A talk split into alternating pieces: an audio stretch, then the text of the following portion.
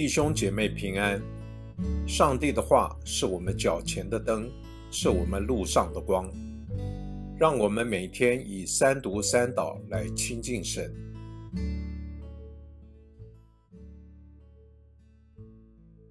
二月十日星期六，列王记上十六章一节到七节。耶和华的话临到哈拿尼的儿子耶户，责备巴沙说。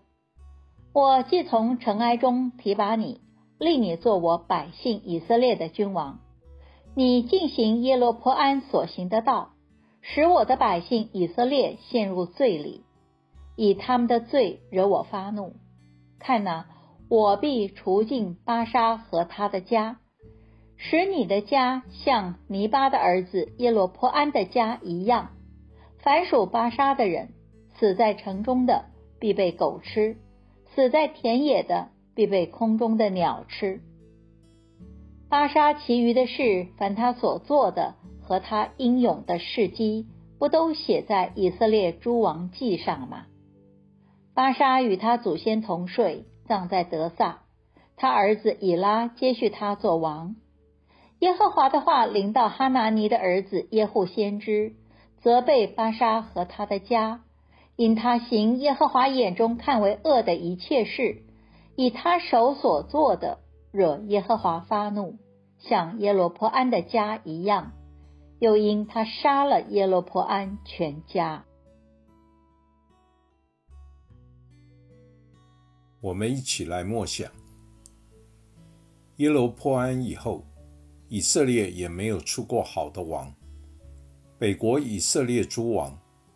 并没有一致的血缘关系，但是他们却一致的行上主眼中看为恶的事。当耶罗坡安开创了一个争权夺利的朝廷，于是这个系统就成为了一个权力斗争的平台。在自私与贪婪的权力游戏中，偶像崇拜就会以各种不同的形式。充斥在其中，请想想，教会又何尝不是呢？我们要如何避免服侍团队中的权力游戏？我们当如何能时时反省自己的服侍动机？又如何警醒，不让信仰的群体卷入在金钱外貌下的权力游戏呢？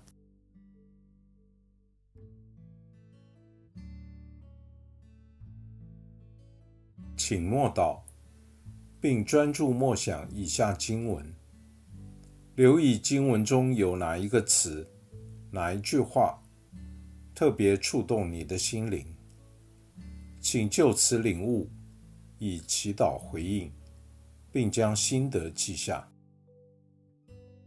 列王记上十六章七节，耶和华的话临到哈拿尼的儿子耶户先知。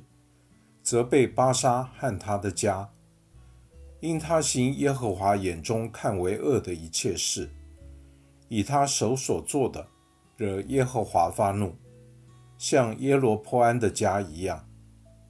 又因他杀了耶罗坡安全家，